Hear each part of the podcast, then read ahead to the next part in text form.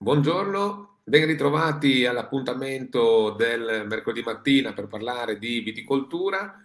Eh, oggi un nuovo argomento eh, in cui affronteremo efficienza ed efficacia delle eroratrici.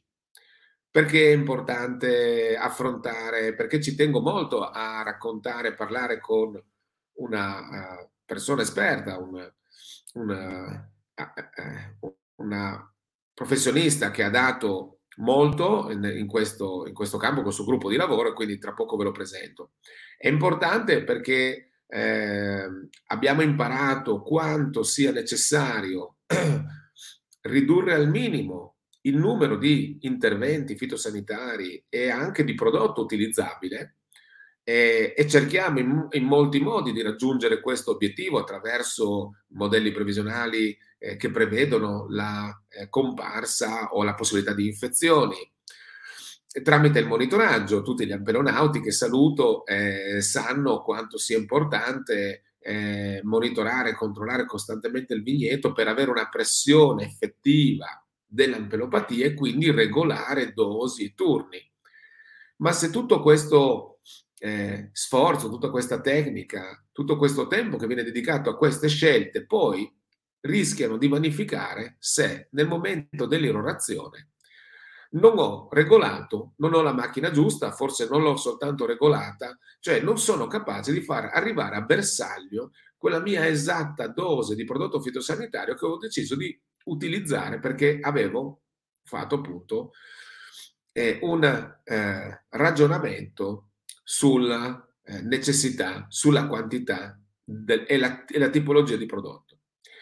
Quindi sono questioni molto importanti, le affronteremo con, eh, eh, appunto, come ho detto, un esperto in questo. Eh, lancio la eh, sigla della, eh, delle conversazioni vitivinicole e poi subito dopo vi presenterò l'ospite di oggi.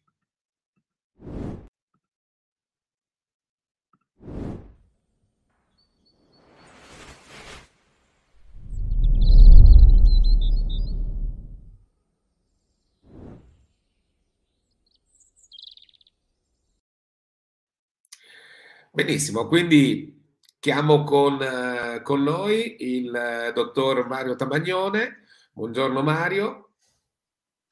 Buongiorno. Bene, Mario Tamagnone è, è, è, professore di meccanica agraria presso il Dipartimento di Scienze Agrarie, Forestali e Alimentari dell'Università di Torino. Il Dipartimento collabora ha, ha, collaborato e collabora da molti anni con Enama. Enama è l'ente nazionale per la meccanizzazione agricola. Il, lo stesso ente è anche referente italiano del progetto europeo TOPS, un progetto di cui molti di voi penso che abbiano sentito perché da molti anni che fornisce molto materiale, molte esperienze eh, sull'utilizzo, la messa a punto, eh, la riduzione delle derive, molti argomenti che ci interessano per condurre il vigneto in una, uh, nel modo più efficace possibile. Quindi la lirorazione fa parte di questo. Quindi ti ringrazio Mario del, del, di aver accettato l'invito di questa mattina per raccontare parte di questo argomento. Grazie Giovanni per avermi chiamato. Uh, è un argomento, come hai detto all'inizio, importante. Eh, adesso voi avete visto è ripartita la Formula 1, se sbagliano il pit stop perdi la gara. Qui se sbagli a regolare la macchina hai perso il trattamento, quindi hai fatto tante cose buone prima, poi all'ultimo vai a rovinare tutto. Quindi questo potremmo prenderlo come esempio del perché dobbiamo occuparci anche di fare bene i trattamenti, no? Sì, sì, è un, è un argomento che lo ripeto moltissime volte, quindi ne sono molto contento di, di parlarne con te stamattina, perché è anche vero che eh, spesso le esperienze, ogni viticoltore cerca di farsele un po' da solo, perché di fatto un'eroratrice è a disposizione da molti anni e forse possiamo, spero stamattina nell'ora che dedicheremo a questo argomento, riuscire a dare delle indicazioni anche pratiche su alcune attenzioni che il viticoltore in prima persona, il vignaiolo, la vignaiola, devono avere nel momento in cui si approcciano a un intervento con un prodotto fitosanitario.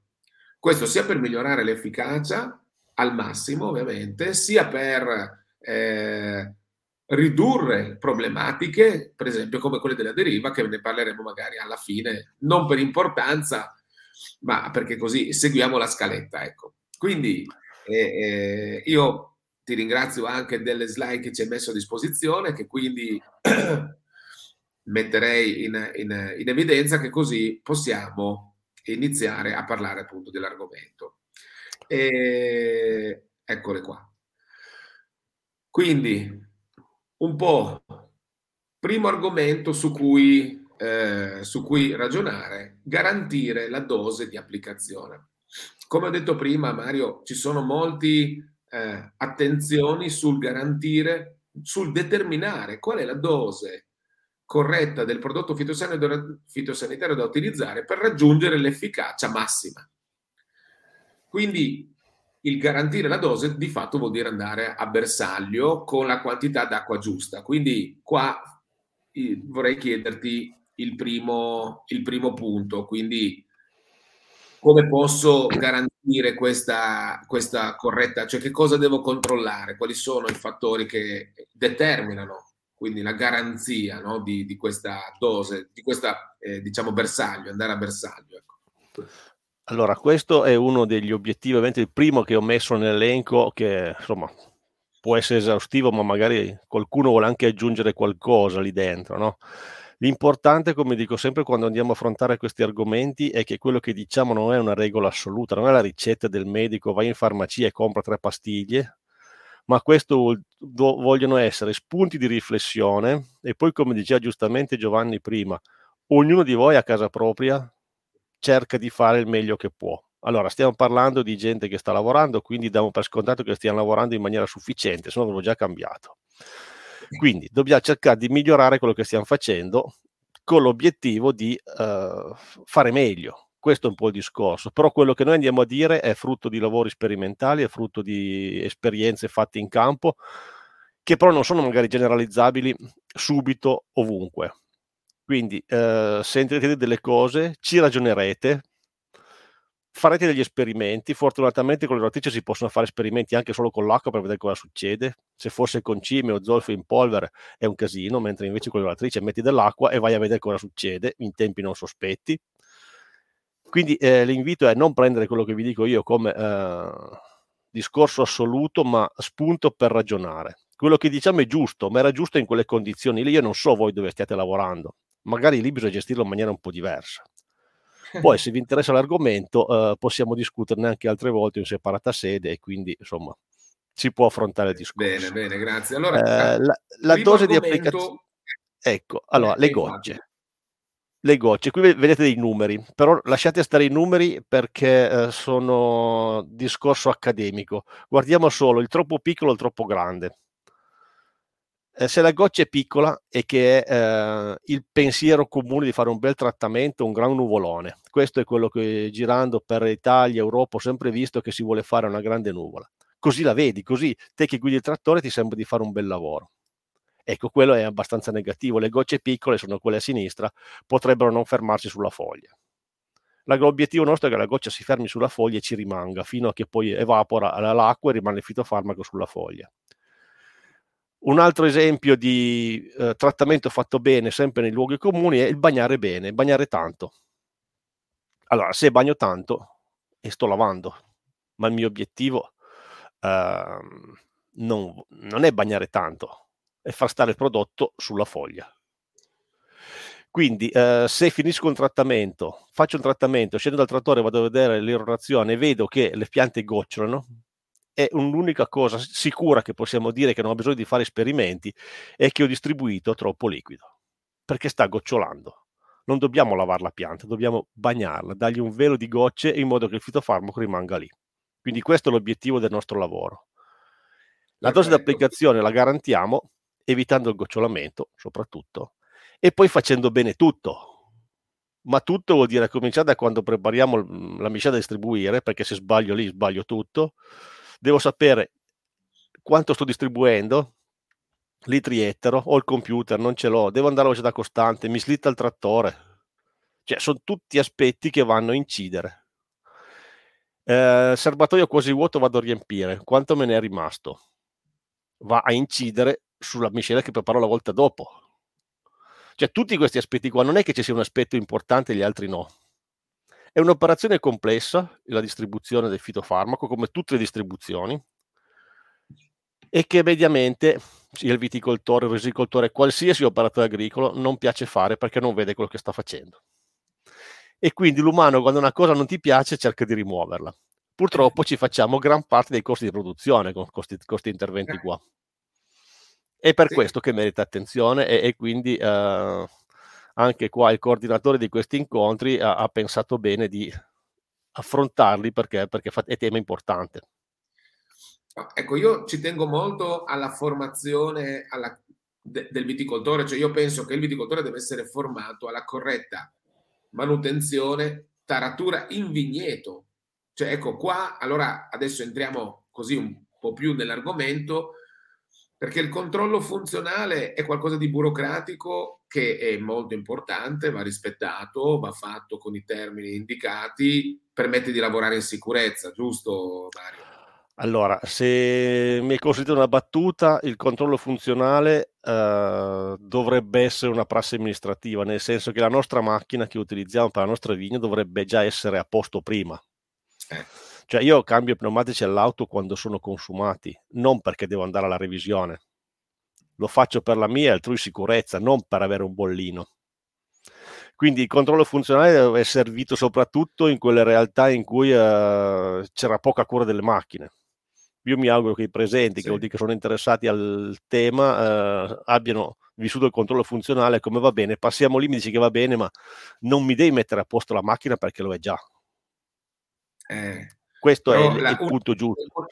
Eh, sì, una delle cose che mi viene detta spesso quando pongo quella questione di fronte a un viticoltore o, o al proprietario insomma, de, dell'azienda, mi dice no ma guarda le macchine sono già a posto, no? Eh, eh ma però ecco, sono a posto dal punto di vista del controllo funzionale che, che, continuiamo erroneamente a chiamare taratura, ma in realtà la vera messa a punto taratura è quella che ognuno deve fare con molta più attenzione. Quindi ecco, questo è un focus che vorrei affrontare adesso con te. Torniamo alle perché... automobili. Sì. La compri nuova per quattro anni, la puoi usare, poi vai a fare la revisione ma il giorno che la compri, prima di uscire dalla concessionaria, ti sistemi il sedile, gli specchietti, metti a posto per guidare comodo, come sei fatto te se sei alto o basso. Sì. Eh, l'ironatrice è la stessa roba. Giusto. Speriamo che quando la, co- la, compriamo sia a posto. Io dico speriamo perché il mercato è molto strano. La gente vuole spendere poco, i costruttori tolgono pezzi. Però parliamo di un livello di macchine che sia allestito bene. Una volta parlando con un produttore di rotatrici gli ho detto perché non vendi le macchine senza ugelli? non che sono optional, però eh, il cliente decide cosa vuol fare, no? Sì, hai ragione, ma io metto questi qua gialli, vanno bene per tutti, così mi tolgo il problema. Questo è il pensiero di chi deve gestire una produzione industriale. Ma noi che abbiamo una macchina che deve lavorare per noi, dobbiamo allestirla come vogliamo noi. Quindi il problema, eh, controllo funzionale è garanzia nel tempo amministrativa. Il nostro problema è garanzia che la macchina funzioni bene per la nostra vigna dal primo giorno che la utilizziamo. Quindi Mi compro piace. la macchina, la regolo, se non sono capace mi faccio aiutare, dico io se voglio fare 300 litri etero o 1500, non lo fa la macchina di suo, perché me l'hanno venduto con gli usini grandi o quelli piccoli. Dico io se ho la pianta in alto o in basso o se ho un cordone in un modo o nell'altro. Eh sì. Quindi questo è l'aspetto interessante, che la macchina, noi dobbiamo interagire con la macchina, nel senso che dobbiamo regolarla propriamente per l'obiettivo che abbiamo. Allora, vediamo di regolarla intanto con quello che abbiamo a disposizione. Quindi abbiamo visto, ci hai fatto vedere Mario, che le gocce, mettiamo anche il numero, piccole, numericamente minori di 50 micron, vengono portate via dall'aria. Ideale tra i 100 e i 200 micron, quindi adesso cercheremo col tuo aiuto di avere quella regolazione che più si avvicina ai 100-200 micron, evitando quelle grandi che numericamente sono rappresentate da, da un valore maggiore di 500 micron. Quindi, okay, attenzione a una cosa ancora, sì, sì. in questo contesto, se io anche le gocce della misura giusta, ma ne ho troppe, queste arrivate sulla foglia arrivano una sull'altra e diventano grandi.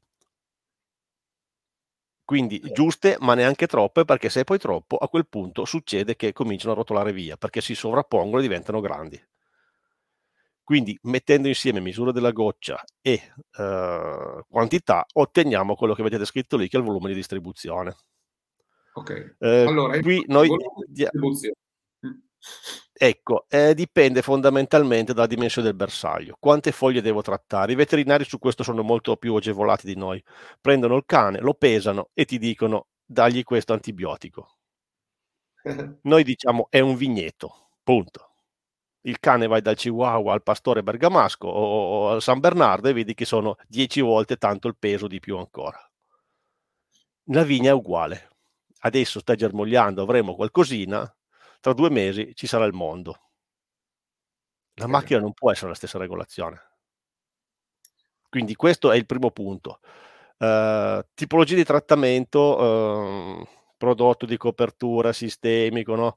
potete fare anche dei ragionamenti, ma sono un po' più sottili. Condizioni climatiche. Mattino c'è la rugiada, la, la rugiada, potresti dare un po' di meno di volume. Perché? Perché le foglie sono già, già umide. Devi, la goccia, per piccola che sia, va lì e si allarga, fa un bel lavoro. Poi asciuga, tu devi aumentare un po' il volume, se no non riesci neanche più a bagnare. Cosa vuol dire questo? Che cambia regolazione metà mattina. Una volta un tecnico che lavora veramente in vigna, non come me che sta ogni tanto a, a raccontare le cose in giro, mi ha detto, ci ho provato una volta, è impossibile perché poi non capisci più niente. Dobbiamo avere la macchina regolata bene, ma con dei uh, parametri tali per cui noi abbiamo il controllo della macchina, cioè sappiamo che dopo tre filari è vuoto, ma deve essere così, così dopo il terzo trattamento ho imparato a controllare la macchina, perché oltre che farlo bene devo anche garantire che ciò avvenga. E quindi devo controllare che quello che ho fatto sia giusto, ma mentre sto viaggiando, cioè è questa la difficoltà della, della distribuzione, perché non vedi niente. L'ultimo che vi riporto lì, che l'ho messo in rosso, è perché sul mercato c'è una categoria di macchine eh, pneumatiche che vengono chiamate macchine a basso volume. È un nome che gli ha dato un costruttore per differenziarsi sul mercato, un, come un logo pubblicitario se volete, ma potete fare gli stessi litri con la macchina pneumatica o con la macchina a convezione o con l'altro tipo di macchina. Quindi dal punto di vista tecnico la macchina a basso volume non esiste, esistono dei numeri. Quanti litri etero ci sono? No.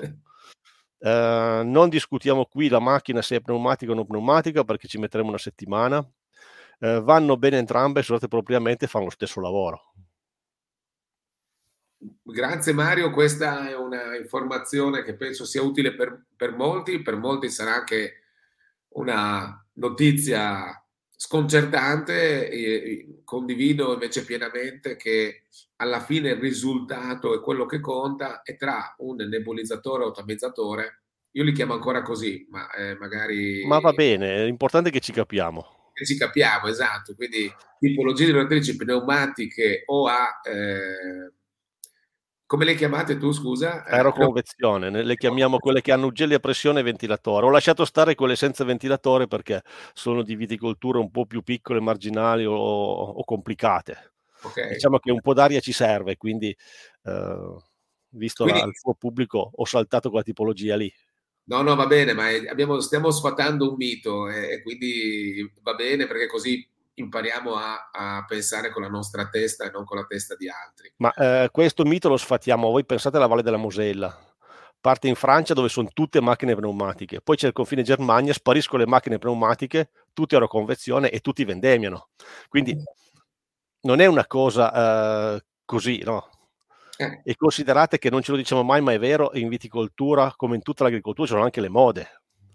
Eh, sì. Non è solo uh, articoli per signora che sono la moda, il colore, anche l'agricoltore ha la moda che se ha quell'attrezzo lì uno che è famoso ce l'hanno tutti e quindi a volte in alcuni areali abbiamo avuto uno spostamento fra una tipologia di macchina o l'altra per la moda. Ce l'hai tu, ce l'ho anch'io, no? Mi hanno detto che va meglio. Può essere sì. vero, io non, non dico che vada peggio, però devi fare perché lo vuoi te, non perché l'ha fatto un altro. Questo indipendentemente che stiamo parlando di atomizzatori o di sistemi di potatura devi capire perché lo stai facendo. Io eh, non ho preparato eh, una, una, slide eh, da, da, far, da, far, vedere stamattina, ma appunto ci, ti, eh, ci rifaremo in un altro appuntamento in cui anch'io ho fatto molte prove di, di verifiche no? con cartine idrosensibili di irrorazione di centinaia di modelli eh, di marche no? in casi diversi e, e, e devo dire che non c'è veramente differenza nella distribuzione, quindi confermo anch'io tra un eh, irroratrice pneumatica e un'aeroconvezione. Quindi, tornando al volume, eh, quindi detto questo, quello in grado di coprire tutto il bersaglio ed evitare il gocciolamento, lo hai ci, stai da- ci dai un'indicazione. Allora, eh, quel numero che vedete lì è scritto da qualche parte in qualche libro, non mi ricordo più bene, di quelle collane che faceva Bayer anni fa, insomma, quindi per non smentire quello che è scritto riporto quello che è scritto, però ve lo devo, ve lo devo, ve lo devo spiegare. Allora, io sono a Torino, lavoro in Piemonte soprattutto e quindi abbiamo delle vigne che sono diverse da quelle che troviamo magari nella pianura veneta e possono essere un po' più piccole eh, come vegetazione. Eh, Cosa vuol dire? Eh, prima di tutto il gocciolamento abbiamo già detto, devi coprire tutto il bersaglio, ma non solo passarci vicino, ma devi arrivarci sopra con quello che serve.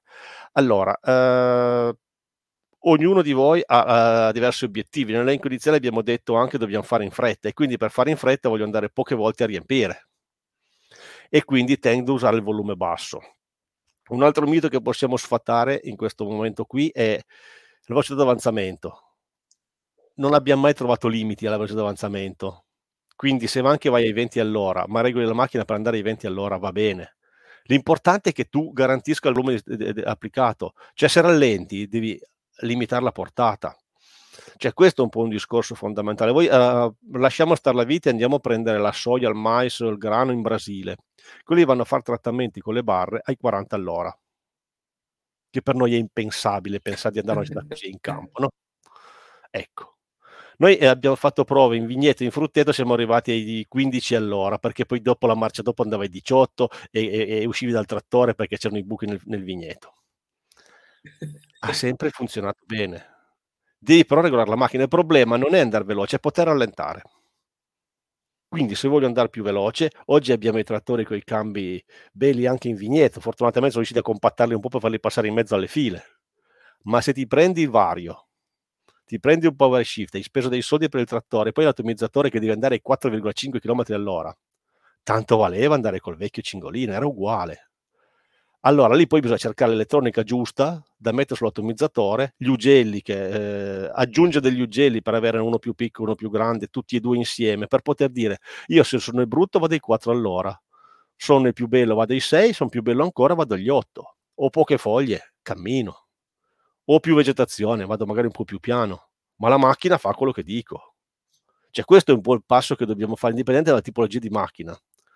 Quello che possiamo dover fare è questo qua, per sfruttare quella tecnologia che abbiamo messo dentro il trattore anche per l'atomizzatore. Un esempio che dico sempre è il trattore nuovo e l'atomizzatore del nonno. Questo a volte lo vedi in giro, mm, molti sì, posti, sì, sì. no?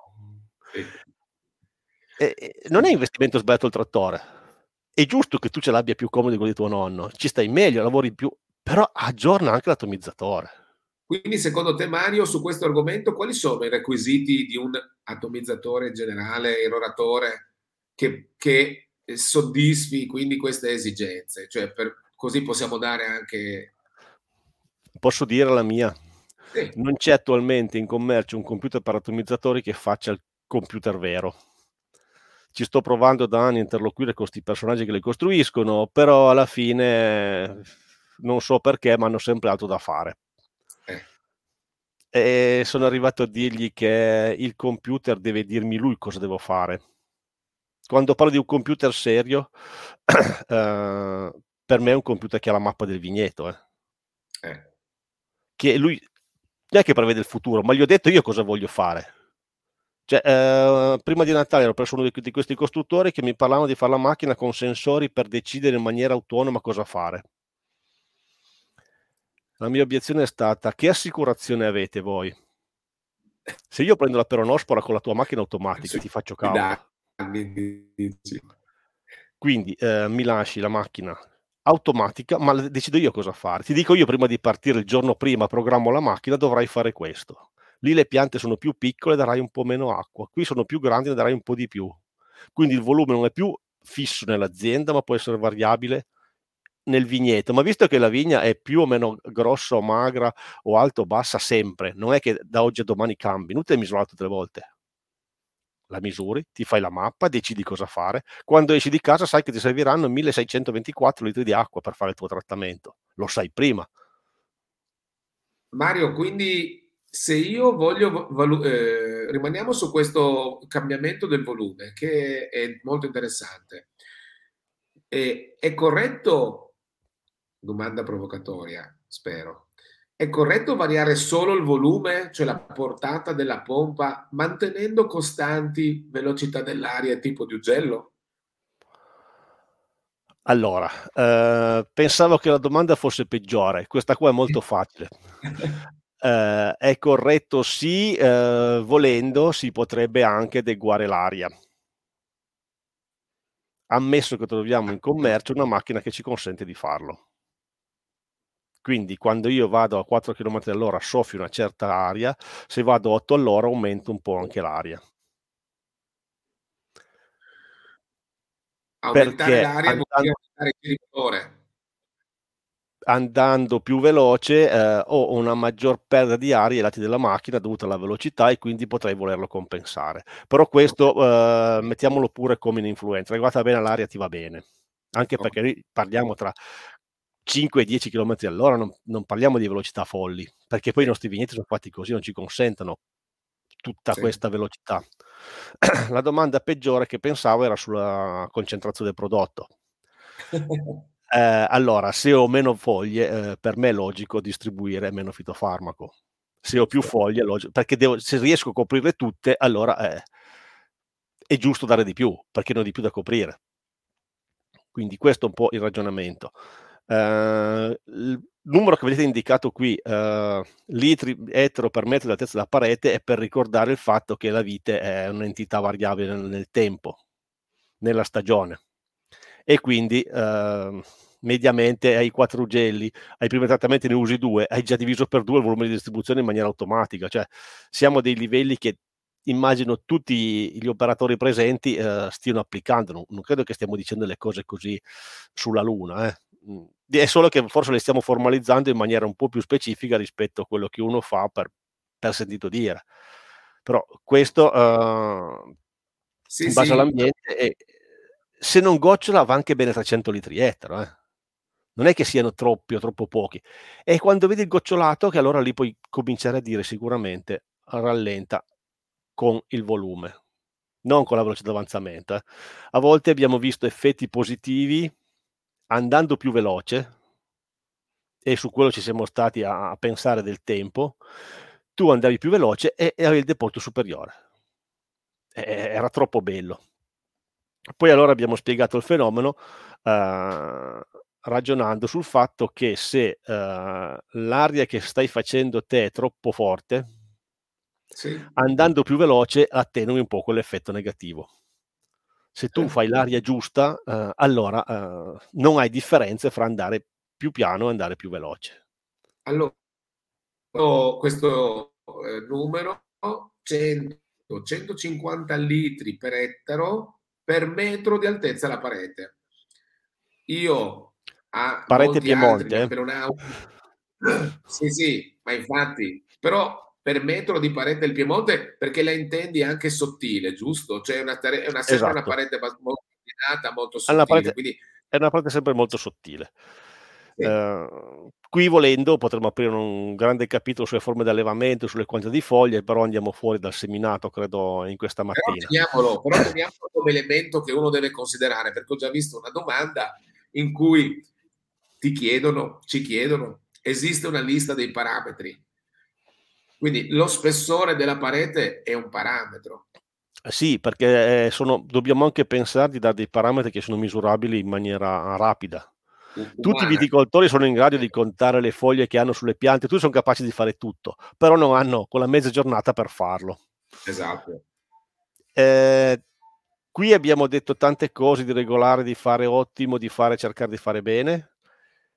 Eh, dobbiamo anche pensare che dobbiamo avere delle regole eh, facili per poter controllare la macchina. Questo abbiamo già detto anche in parte prima.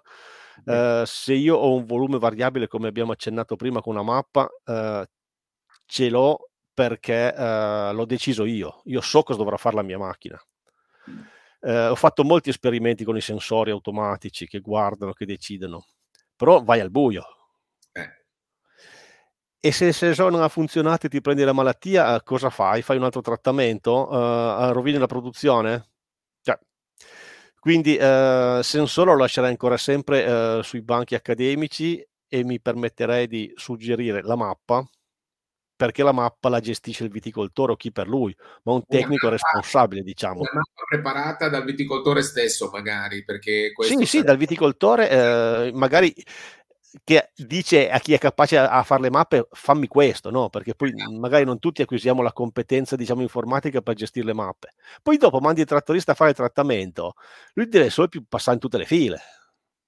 Inoltre teniamo conto che i computer che hanno le mappe fa, colorano diversamente dove passi, no? Quindi è giallo e diventa azzurro dove sei passato, per esempio.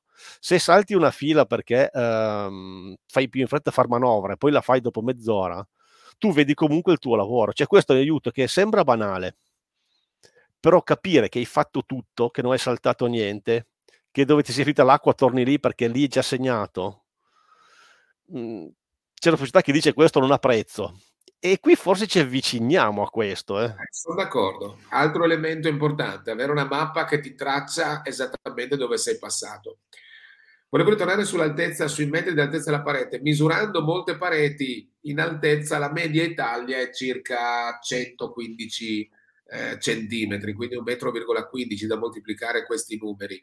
È vero che il Piemonte arriva a 160-170 centimetri, eh, nel sud Italia stiamo verso i 90 centimetri, perché appunto le chiome sono più contenute, in Friuli eh, 130 spesso si raggiungono e poi ognuno fa il proprio conteggio, si sta poco a misurare l'altezza di una parete per poter avere questo moltiplicatore tra i 100 e i 150 litri per ettaro.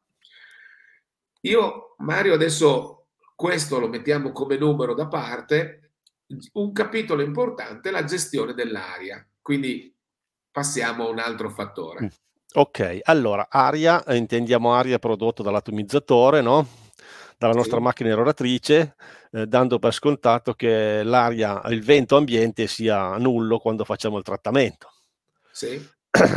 Allora, qui non stiamo a raccontare tutta la storia perché è molto lunga, eh, voi sapete perché serve l'aria, perché ci agevola il trasporto delle gocce, alcune volte le fa, però l'aria può essere anche negativa. Il nuvolone eh, che segna eh, il buon funzionamento della macchina è da evitare nel modo più assoluto, perché voi pensate a una bandiera. Quando c'è un venticello debole, la bandiera si agita un pochino, si alza, si abbassa. Ehm, se invece il vento è più forte, cosa fa la bandiera? Sta tesa nella direzione del vento e muove solo più i fili in punta. Le nostre foglie sono come le bandiere, quindi se io soffio poco, il giusto, la foglia oscilla e, rischio di bagnarla sopra e sotto. Se io soffio molto, perché l'obiettivo di soffiare molto spesso è voglio arrivare alla fila dopo, sì, arriverò anche alla fila dopo, ma la fila vicino alla macchina, le foglie si girano trasversalmente al filare e le gocce nel flusso d'aria passano davanti e passano dietro. Oppure eh, all'inizio, quando la macchina sta arrivando, l'aria è debole, le ho già bagnate un po'. Poi, arrivando al centro del flusso dell'aria, posso anche già soffiarle via. e, e, quindi io ho speso un'altra cosa che eh, spesso non si guarda, della potenza, energia meccanica del trattore per far girare questo ventilatore per soffiar via le gocce dalle foglie è un po' un controsenso dal punto di vista anche energetico. Quindi un aspetto che eh, introduciamo qua e poi lo lasciamo lì e non ne parliamo più perché se no non facciamo in tempo di dire tutto è eh, quanta potenza è necessaria per far funzionare l'atomizzatore. E guardiamoci perché molte volte solo semplicemente adeguando l'aria giusta come vedremo riduci anche il consumo di combustibile. Il rumore che fa la macchina nessuno quasi mai ci ha pensato, però molte volte le liti fra i vicini di casa perché hai fatto il trattamento non sono perché hai distribuito il fitofarmaco, perché l'hai svegliato la mattina presto. Quindi ragioniamo anche in questo senso qua, che tutte robe che possono sembrare banali, però a volte non lo sono. No, hai ragione. Quindi qua eh, eh, velocità dell'aria è un argomento che qua vediamo dei numeri eh, che eh, fanno variare il deposito in microlitri per centimetro quadro, l'unità allora, Qui lasciamo stare i numeri del deposito perché eh, richiedono molto tempo per spiegarli. Guardate solo la forma delle curve. Non so se anche voi vedete, non vedete i numeri sotto, perché eh, c'è la scritta sopra. Eh, sì. Lì sotto ci sono la velocità dell'aria misurata davanti alla vegetazione.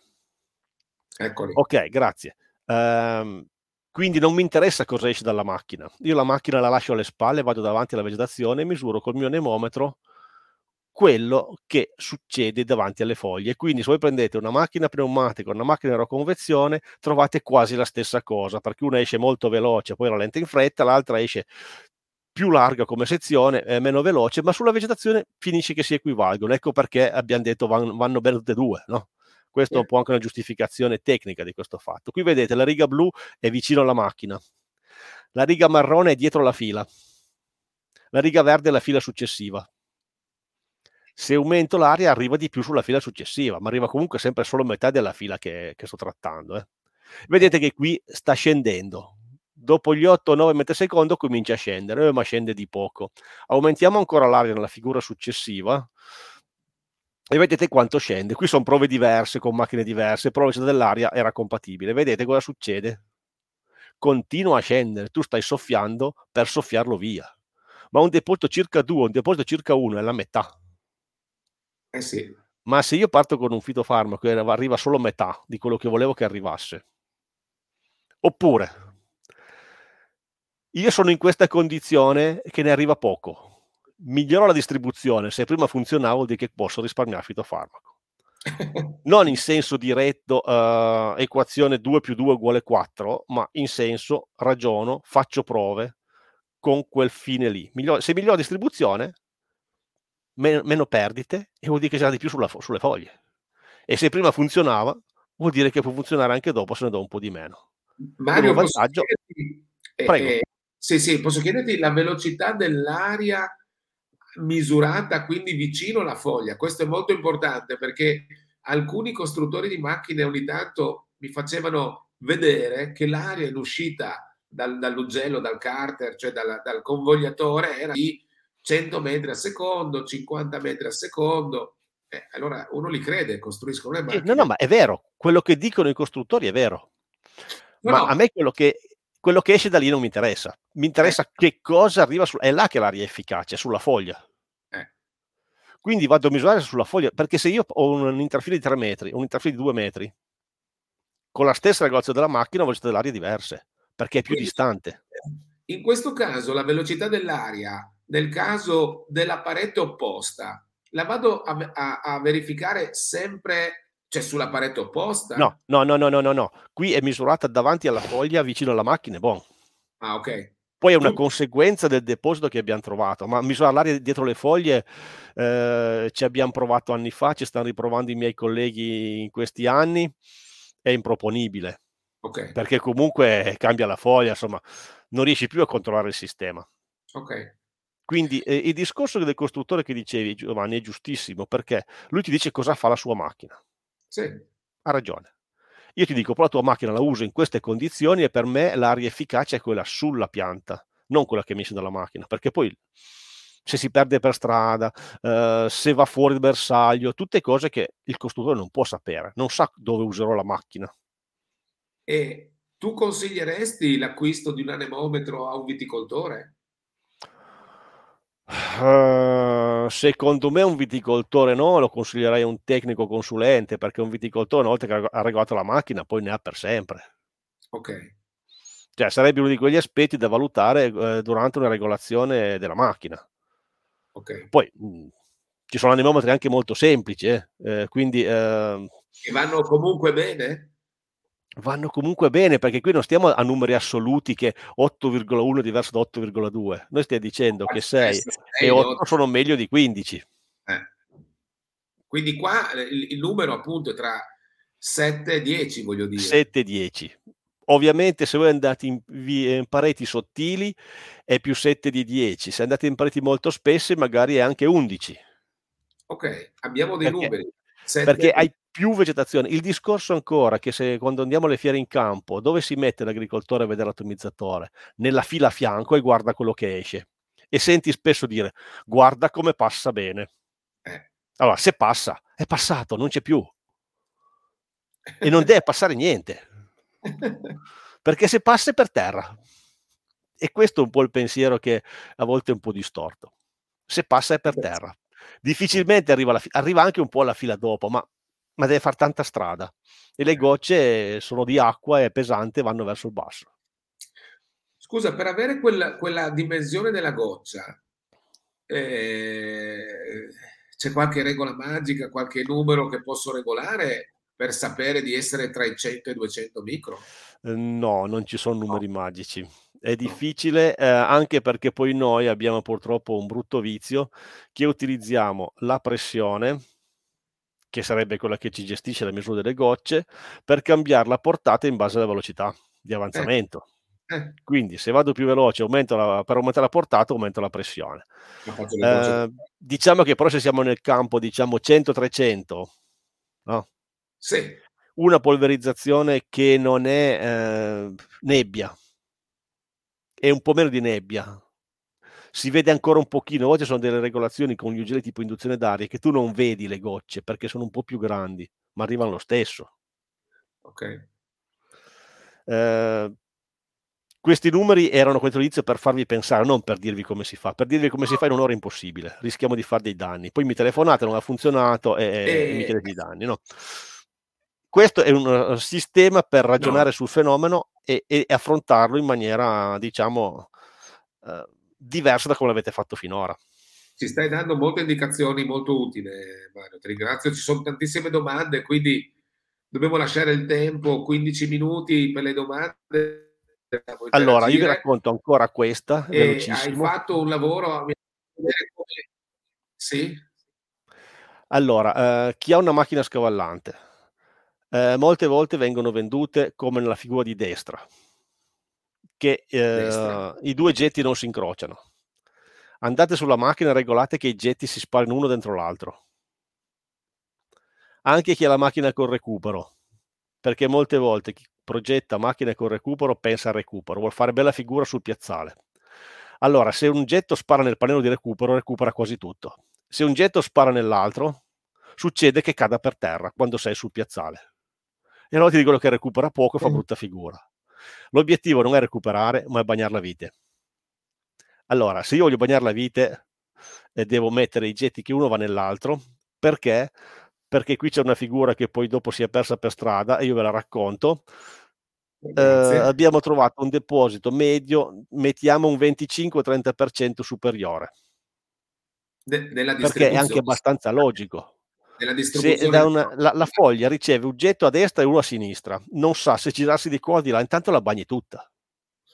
Se invece eh, ricevi un getto da un lato solo, tu ti scansi, il getto passa e va nel vuoto. Quindi quando noi diciamo che abbiamo migliorato il deposito, non abbiamo fatto nient'altro che ridurre le perdite. È un vantaggio ambientale, è un vantaggio che dobbiamo poi trasformare anche in economico, perché se migliora il deposito, se prima funzionava, funziona meglio dopo e quindi partendo da un'azienda che fa bene i trattamenti perché sta vendemmiando uva sana e migliora il deposito del che produrre la concentrazione. Però questa non è un'equazione di quelle lì 3 più 3, 6. È guardo, ci ragiono, faccio esperimenti sul mio vigneto. Questo eh, ci tengo sottolineare, l'ho già detto due volte, devo magari ancora una volta prima di chiudere. Perché? Perché ci dovete guardare. Manteniamo la velocità. Una figura velocissima quella successiva. Esiste anche la macchina scavallante che fa due file che va in pendenza trasversale, questa foto qua ha non più di una settimana e quindi poi chi è del territorio uh, ne parleremo. Procediamo okay. pure. Vai, deriva. deriva, allora, uh, noi il più delle volte dobbiamo fare un trattamento quando non c'è vento, quindi lasciamo stare il vento in casi eccezionali. Se c'è vento fermiamoci, facciamo domani mattina, andiamo presto, andiamo tardi che non ci sia vento. Il più delle volte lo spruzziamo fuori noi. Non è il vento. Quindi uh, nel mio pensiero è che una macchina da vigneto deve essere schermata. Questo è quello che succede. Quando fai il secondo filare lo spruzzi fuori te. Ok e come facciamo a non farlo andare fuori? Allora, regola propriamente il ventilatore, magari se eviti di soffiare troppo si ferma prima. Hai anche risparmiato gasolio, rumore, tutto quanto, eh? va tutto nella stessa direzione. Quindi questo è il problema fondamentale. Non, non, possiamo, uh, non abbiamo ragione di uscire dal, dal, confine. La legge ci autorizza a spruzzare fino a confine, tanti grammi per di fitofarmaco. Dopo zero. Quindi mi devo tenere a... no, do, non devo spruzzare fuori Punto. La distanza non posso, io odio quello che comincio a dire 3, 3 metri, 4 metri, 10 metri. Che cosa okay. stai facendo? Con quale macchina? Ok. E la distanza di sicurezza è proporzionale alla velocità di avanzamento, sì, ma anche i freni che ha la tua macchina. Perché se la macchina frena scarsa eh, e te devi pompare sul pedale, eh, non ti fermerai mai. Se hai dei freni seri, eh, magari ti fermi anche in fretta. Esci dal finestrino, ma ti fermi. Questo per esempio, è, è, un dispositivo in questo allora, questo dispositivo per evitare poco ah. perché chiudi l'aria dove non stai spruzzando e se la macchina è fatta bene che non ricicla prodotto serve a poco però è già abbastanza scenografico ma si vede ancora poco invece quello che vedete dopo è più scenografico allora lo schermo se non posso farlo durante alla, la distribuzione perché non posso fare la macchina scavallante, perché è frutteto, perché è vigna che non posso farlo, perché non lo so, posso fare lo schermo mobile. Allora, quando io vado vicino all'abitazione, soprattutto vicino all'area sensibile, come definita nei sacri testi, sì. schermo. Allora, in Trentino ho visto a volte la, la fascia di telo, telo, di plastica attorno al, al frutteto, al vigneto, tutto l'anno lì, è orribile. Eh, dovrò andare con un secondo autista non professionalmente preparato perché basta che sei capace di andare avanti, non deve regolare la macchina e lui passa con lo schermo quando faccio il bordo. Allora fate due volte l'azione così, più nessuno vi romperà le scatole. Se hai due atomizzatori, lo schermo lo metti su uno e viaggi insieme quando fai i bordi. Cioè, questo dobbiamo fare. Il viticoltore deve fare qualcosa di positivo per dimostrare che sta facendo bene. Quindi lo schermo è un qualcosa, è un dispositivo è, è messo... Non c'è eh, in commercio, eh? No, no, no, disegnato.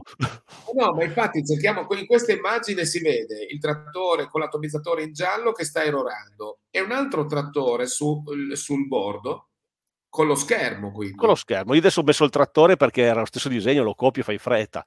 Ma se quello fosse eh, il quad, eh, un qualsiasi altro veicolo che riesce ad andare in vigna, va bene lo stesso. Lo schermo gocciola per terra, gocciola nel mio vigneto, li posso gocciolare tutto quello che mi pare, perché sono autorizzato a gocciolare. Poi se gocciola tanto, gli fai una vaschetta, farai qualcosa. Magari fuori esce già poco, ma se poi ti fai vedere che fai questo, allora dimostri rispetto di chi ti è vicino. Giusto. deve diventare, secondo me, una pratica normale. Qui la vediamo come eccezionale. Io l'ho sempre raccontata così come idea buttata per aria. L'autunno scorso facevo una lezione tipo questa tecnici non so più di che ente della provincia di Cuneo e uno mi dice guarda che un giudice una volta ha fatto una sentenza così. E quindi anche il giudice, ma tu non puoi spruzzare fuori, mettici uno schermo. È brutto, spostalo quando stai spruzzando. Eh, certo. Quindi questo non è il futuro domani mattina, cominciamo a regolarci bene la macchina. Voi capite già che se avete l'aria eccessiva, la limitate, limitate complessivamente questo fenomeno. Però poi se devo dimostrare all'esterno che lo faccio, se poi trovi da farti lo striscione sopra, logo aziendale, il logo da pubblicità, fa lo stesso, gira e torna il vigneto con questo. Questo è un pensiero che magari vi può sembrare un po' sovversivo, però eh, bisogna che ci mettiamo a pensare anche un po' strano ogni tanto, no? E a pensare facile, no? Poi realizzarlo voi mi, mi, troverete tanti inconvenienti. Lì è disegnato da frutteto, perché il vigneto io non vi dico lo schermo mobile, vi dico macchina scavallante con lo schermo. Certo. Perché ci possiamo passare sopra. Eh, allora, Mario, molte cose veramente interessanti. Allora recupero alcune veloci. Abbiamo dieci minuti, quindi direi un minuto se riusciamo a risposta. Giuseppe Cillo, che saluto. Ciao Giuseppe. Ogni quanti anni è necessario effettuare una taratura dell'irronatrice o dell'atomizzatore? Allora, dal punto di vista amministrativo mi sembra che fossero 5 il primo giro, poi 3 da lì in poi, però Giusto. dovete verificare perché cito memoria. Dal punto di vista pratico, devi essere con tutte le mattine che esci che stia spruzzando bene. Quindi prima di parcheggiarla, falla con l'acqua dopo che l'hai lavata, prova a vedere se è tutto efficiente. Giusto. Così la volta dopo sarà pronta a partire. Grazie. Allora, Giuseppe Preghe- eh, Giuliano Preghenella, ciao Giuliano. Sempre un piacere sentirti. Allora, eh, carica elettrostatica. Eh. Mm, esperienze personali abbastanza limitate, ma discussioni con tecnici che le producono molte.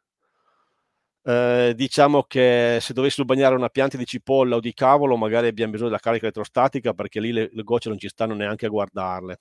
Per bagnare un vigneto non ne abbiamo bisogno, anche perché molte volte sono difficili da far funzionare un tecnico una volta mi disse funziona fino a che l'atomizzatore è asciutto.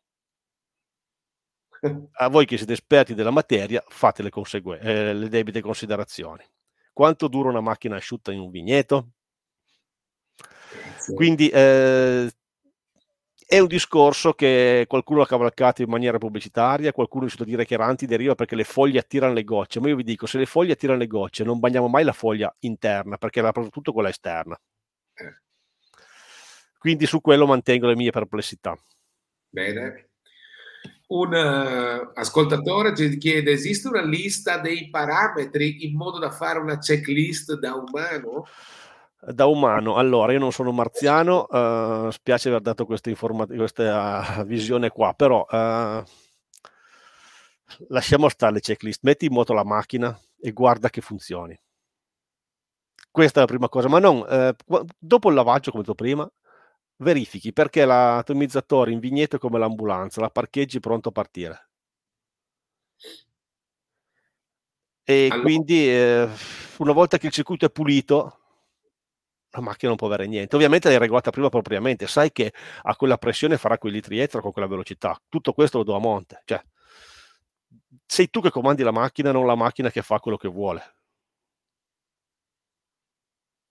Eh, Leonardo Tomat, eh, il volume d'aria di inizio stagione di fine stagione. Non è giusto quello che dice Leonardo. Quindi, però noi parlavamo del, del... Noi abbiamo parlato di eh? acqua e di aria, abbiamo mischiato tutto insieme e abbiamo fatto un gran minestrone. E questo è l'obiettivo nostro di far casino, per non dar certezze. Eh? Ci siamo riusciti vedendo le vostre domande, quindi abbiamo raggiunto l'obiettivo. Allora, inizio stagione puoi soffiare quasi niente hai niente da bagnare, hai poche foglie da muovere. più, la vegetaz- più la vegetazione si infittisce e più aumenti l'aria. Ma senza esagerare perché poi lo porti via. Quindi i numeri che abbiamo dato noi, quelle figure che avete visto, erano in piena vegetazione. Con meno vegetazione si riduce. Ok, chiaro. Uh, Lucio Caldera, uh, il volume di aria cambia con il numero di giri? Con il numero di giri della ventola sicuramente sì però eh, noi dobbiamo decidere in base alla macchina irroratrice, in base al trattore che la utilizziamo, dobbiamo decidere cosa fare. Uh, se cambio il avanzamento cambiando il regime di rotazione della, della trattore, del motore, sì, potrebbe anche non essere negativo perché se vai piano soffi poco, se sei più veloce soffi un po' di più. Uh, questo è uno di quegli aspetti che eh, bisognerebbe migliorare le macchine in modo da rendere indipendente la ventola dalla trasmissione, nel senso poterla gestire separatamente. Non è fantascienza, esiste. Eh. Attualmente nessuno ci, ci, guarda più di tanto, però eh, è possibile. Cioè avere una, dei, i giri della ventola non accoppiati con, le, con i giri motore. Cioè, accoppiati ma, ma gestibili. Gestibili, è sì, sempre sì. il motore che la fa andare. Uh, ci sono diversi esperimenti, sono qua tutti abbastanza così, perché poi alla fine la macchina costa un po', un po' di più. Però abbiamo anche dei costruttori atomizzatori in generale, non parliamo male o bene di nessuno, che quando gli chiedi una cosa strana non te la vogliono fare. E gli dici copiami questo, un cliente ha detto fammi la macchina come l'ho già modificata io, fammela tu, no? Non gliel'hanno fatta. Si è comprato il kit di modifica e se l'ha fatto da solo. Un altro ha costruito una ventola eh, con uh, giri variabili dal posto di guida col distributore idraulico e il costruttore quasi che non se n'è accorto. Il cliente ha pagato la modifica, eh. però meritava un Deplian apposta, novità tecnica alla fiera perché è la prima che esce sul mercato vera così. Quindi questo è un po' il, da distanza che c'è fra costruttore che eh, guarda altre cose e non guarda cosa vuole il cliente. Ci sono clienti più alti dei costruttori, eh. Lasciamo ah, sì, stare l'università, lasciatela, lasciatela sola, guardate solo cosa fanno i viticoltori, i frutticoltori, gli atomizzatori. Trovate cose molto interessanti. Eh, cerchiamo di metterle, di condividerle, no? di utilizzarle. Andrea Aru, tra interventi diurni e notturni, quanto varia il volume di somministrazione? Eh, varia che se di notte hai le piante bagnate dalla rugiada, puoi dare anche un po' più basso. Questa è una bella però dipende, che, però dipende che notti avete. State di notte perché di giorno c'è il vento, immagino che sia poca rugiada anche di notte. Però eh. qui eh, dipende dagli ambienti. Però il, la foglia bagnata non è vietato trattare. Eh, allora, bagnata di rugiada, uh, l'unico divieto che mi viene da dire, per essere così un po', è se vai con le macchine con recupero. Ah, certo. Recuperi rugiada, eh? Certo, certo, certo. Che non ha concentrazione di fitofarmaco, si diluisce un po'. Certo. Questo è un po' la, il limite. Poi c'è, c'è rugiada che goccia e rugiada appena bagnata, insomma. Sì, sì. Sì, sì, infatti c'è rugiada a gocciolamento, ci sono sensori che permettono di verificare anche questo. Eccetera. Ok. Federico Radi, con velocità elevate di aria su parete fogliare, non c'è rischio di schiacciamento delle foglie e conseguente scudo al passaggio di prodotto? Con velocità elevata di aria? Eh, o la foglia si schiaccia come dice Federico o si gira come ho detto io. E qui eh. dipende da quanto è spesso la parete. Sì, se noi abbiamo poche foglie se noi abbiamo tantissime foglie facciamo, la schiacciamo. E comunque è negativo. Sì. se ne abbiamo di meno la foglia ha lo spazio per girarsi E dipende anche da come sono sistemati i germogli, perché se sono compattati all'interno di strutture che lo tengono bloccate, è ovvio che lì non si gira e fa uno schermo, no? perché ogni tanto si tende a chiudere la vegetazione sì. entro dei fili, ma io schiaccio tutto dentro. E lì non, non, è più mobile la foglia. E questo vi conferma quello che ho detto prima, andate a guardare quello che c'è nelle vostre vigne. Eh. Io adesso vi ho messo qualche elemento in più magari per pensare, però Pietro Fabris, ciao Pietro. Sono d'accordo sui genti che si scontrano, bisogna ragionare con il deposito e quindi efficienza dell'irrorazione. E quindi vi ha detto prima Giovanni, prove con le cartine, prove con altri sistemi per vedere il deposito, insomma, eh, non può essere una cosa che fate in un mezza giornata. Qualche anno per cambiare la distribuzione. Okay. Ovviamente non è qualche anno continuo di sperimentazione, ma eh, di prova, verifica. Ogni prova. tanto ci dedichiamo 10 minuti a guardare quello che succede perché avete tanto da fare. Carlo D'Angelone, per la velocità d'aria dell'aria, il prototipo con il motore elettrico potrebbe essere una prima soluzione dei tanti problemi che abbiamo nella gestione della regolazione delle rotatrici. Saluti a Mario, sempre molto pratico nelle sue esposizioni. Allora, Carlo dice motore elettrico è la moda del momento, ci sono tanti motori idraulici già presenti sul mercato, Uh, l'elettrico ha ancora dei problemi di sicurezza soprattutto, perché se vogliamo avere potenze andiamo a 700 volt, non andiamo a 12 volt, siamo nell'acqua.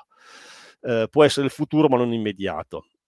Anche con le ventole fisse, se le regoliamo opportunamente, uh, facciamo già molto perché abbiamo sempre l'acceleratore del trattore. E non è il come lo ottieni, ma il perché lo ottieni e che idea hai per ottenerlo Abbiamo Anna Chiara Bostilli, ciao Anna Chiara, dalla Campania. Eh, buongiorno, la dimensione degli ugelli, come influenza la dimensione delle gocce? E influenza che più l'ugello è grande, più tendenzialmente la goccia è grande. A parità di pressione. A parità di pressione. Uh, noi mettiamo ugelli piccoli per ridurre il volume, quindi tendenzialmente uh, per andare con volumi bassi abbiamo le gocce più piccole. Però possiamo anche mettere l'ugello più grande e andare a pressione più bassa. Cioè, uh, qui per poter parlare, dare delle informazioni precise, dobbiamo avere dei numeri per fare dei conti. Oh, è difficile in generale Eh, le domande sono interessanti perché vuol dire che quello che abbiamo detto è stato ascoltato e quindi questo qua diciamo che fa onore ai tuoi ascoltatori. Grazie. Sono molto attenti e molto partecipi. E li fai svegliare presto, voglio ben vedere. Eh. È giusto, giusto. Poi oggi è una giornata che qua in centro Italia è abbastanza uggiosa, quindi saranno tutti un po' più contenti di questa pioggia che sta arrivando in varie Ma regioni. ecco, speriamo che sia vero, che piove poi anche tutto il giorno, non solo adesso. Ah, no, no, hai ragione. Anna Chiara ci rinforza la domanda. Eh, sì, qual è la miglior dimensione? Abbiamo prima detto i centri eh. Allora, eh, forse ho sbagliato a mettervi i numeri, ma l'ho messo appunto con modo anche provocatorio. Guardate che è 30 anni che si discute come fare a misurare le gocce eh, e non c'è una soluzione univoca. Okay. Quindi parliamo di una cosa che è abbastanza difficile. Uh, è giusto occuparsene, uh, ragionate sul... non preoccupate del numero, se vedete nebbia è troppo. Partiamo da questo presupposto qua magari ognuno adesso inizierà ad utilizzare atomizzatori perché ci sono i primi interventi, magari di protezione del legno o altre necessità. Regolate bene le vostre rotatrici, appuntatevi alcuni eh, eh, elementi di eh, controllo che potete annotare anche visivi e magari io, ti, Mario, ti richiamerò magari durante la stagione, momento in cui anche gli atomizzatori rombano di più nei vigneti, per magari riprendere alcuni aspetti, più anche con alcuni altri esempi, anche grazie alle considerazioni che possono arrivare da chi li utilizza. Io ho una domanda, l'orientamento del, dei distributori dal basso verso l'alto ha un senso per entrare nella chioma? Allora, qui andiamo alle domande, quelle molto molto difficili. Ha un senso? Sì, lo può avere, dipende che tipo di allevamento abbiamo. Qualcuno potrebbe anche dirvi che dipende dal vitigno se ha le foglie girate in un modo piuttosto che in un altro, perché è caratteristica genetica. Se siamo dal basso verso l'alto, se non trovo vegetazione, continua ad andare in alto. E in alto poi può andare a cadere dove gli pare. Ah. Se sono in orizzontale è più facile, se mantengo il discorso scavallante incrociato, va poi in alto quando arriva lì. Cioè, la mia soluzione vigneto personale, che è una di quelle foto che avete visto prima, che ci ho messo tre anni per avere sta roba perché poi ci fu il covid e poi ci furono altre cose, è scavallante e schermato. Okay. Non possiamo piangere diversamente. Hai fretta, vai veloce. Adesso l'obiettivo sarà quello di dire uh, rendiamolo automatico. Adesso era lì col comando manuale, quindi si fermava la regola e poi va avanti un pezzo. Ovviamente non posso cercare un automatismo su una macchina che non esiste. Ora che esiste la macchina cercheremo di automatizzarla. Forse anche da un lato solo. Certo. Va bene lo stesso. Fai una fila per volta fatta bene. Boh. Dipende che superficie devi trattare da un lato solo puoi andare a mano, due lati a mano non ci puoi andare perché hai due occhi ma devono guardare davanti e con le orecchie all'indietro non ci vedi niente. Giusto. Però uh, se un atomizzatore standard fai um, mezza fila per parte, quindi fai una completa da un lato. Va bene lo stesso. Hai fatto Beh. un lavoro migliore. Ultimissima, Piero Peloi. Ciao Piero, ciao Simone. E due viticoltori che, giovani che si impegnano per fare bene nella viticoltura del, del Friuli. Buongiorno, ma quindi una volta defogliato, posso andare a diminuire il volume, l'aria e l'acqua in fascia grappolo per andare ad aumentarlo nella parte delle femminelle se fosse possibile? Allora, se fosse, se fosse possibile è, è, corretto perché adegui sempre la tua distribuzione a quello che hai davanti. Okay. Macchine che possono adeguare le cose così attualmente non è che non esistono, vanno adattate. Però. È il concetto giusto. Quindi vuol dire che quello che abbiamo detto uh, era giusto perché non ci hanno insultato uh, e i tuoi uh, partecipanti sono bravi, non, non, insultano ma scriverebbero altre cose. Eh... C'è anche Marco Galli, ciao Marco, eh, se ho capito bene esistono prototipi di sistemi per la regolazione in real time delle macchine rotatrici e della distribuzione, ma non sono attualmente affidabili e o sono troppo rischiosi? Allora, io direi l'ultima, troppo rischiosi nel senso che um, quando non ha più in mano il viticoltore la situazione diventa pericoloso. Non lo puoi controllare e poi banalmente eh, quanto carico prima di partire che non so cosa vorrà fare la macchina. Eh. E quindi nel discorso di ottimizzare il, il fitofarmaco io devo avere certa la quantità che dovrò distribuire. Ma se non lo so fino a che non ho fatto il lavoro, come faccio? Quindi questo è un po' il cortocircuito che si fa quando, ehm, quando ci sono queste, questi automatismi. Teoricamente belli, fanno scena quando devi presentare un progetto, quando li presenti al convegno è fighissimo. Pensiamo di doverli utilizzare. Hai l'azienda che tratti per tre giorni, puoi sfruttare bene l'automatismo perché hai due giorni e mezzo per capire cosa sta facendo. Al limite, l'ultima mezza giornata lo stacchi per finire vuoto. Hai l'azienda che tratti mezza giornata, non ti serve. Chiaro. Mario, io avrei anch'io stesso molte domande nate anche dalla, dalla presentazione che hai fatto, molto stimolante, eh, ma mi riservo anch'io di eh, magari te le faccio avere nel frattempo. So che hai lavorato in tanti progetti, ho visto anche alcune tue presentazioni molto interessanti, dettagliate, quindi ti disturberò se sarai disponibile magari verso giugno, momento in cui è il momento caldo della stagione, magari alcuni accorgimenti eh, dopo questi primi due mesi di interventi fitosanitari che speriamo siano mirati, giusti nel numero minore possibile, ma tale da garantire la massima sanità di foglie e grappoli, perché è un obiettivo che deve essere sempre ben chiaro e garantito. E cosa dire? Ti ringrazio ancora molto, complimenti per il lavoro che hai fatto. Eh, a disposizione con... per discutere quando ritenete, cerchiamo di rispondere alle domande, sempre con l'obiettivo del dire non sono assolute, e vanno eh, ecco, la, l'osservazione che è passata lì, chi si lamenta che dopo tante ore che lavora vuol dire avere il computer che faccia per noi, perché noi dopo un po' di ore siamo stanchi, lui no.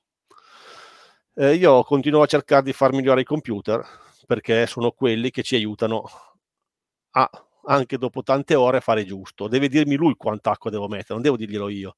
Ma non che lui l'ha pensato. Io dico la mattina presto appena sveglio, poi lui me lo ricorda tutta la giornata. Eh, eh cioè in questo contesto qua eh, è una collaborazione col computer, non è che lui decida, non può decidere secondo me, è troppo pericoloso. Io nella, nell'Academy for Grace con gli appellonauti dico spesso pensate, dovete sapere, le, avere tutte le conoscenze a portata di mano e conoscere come osservare un vigneto, decidere, fare operazioni o meno, per poi essere aiutati anche da sensori esterni, da mm. altre informazioni, da modelli previsionali, ma prima ognuno deve, essere, deve aver capito cosa sta facendo. Questo secondo me, e abbiamo cercato di andare su questa strada assieme a, a Mario questa, questa, mattina. Quindi io saluto tutti, Mario ti ringrazio ancora. E... Bene, grazie a tutti e buon lavoro. Buon lavoro, buona giornata e ci vediamo mercoledì prossimo per un altro argomento di discussione. Bene, ciao Mario. Ciao Grazie, arrivederci. Arrivederci.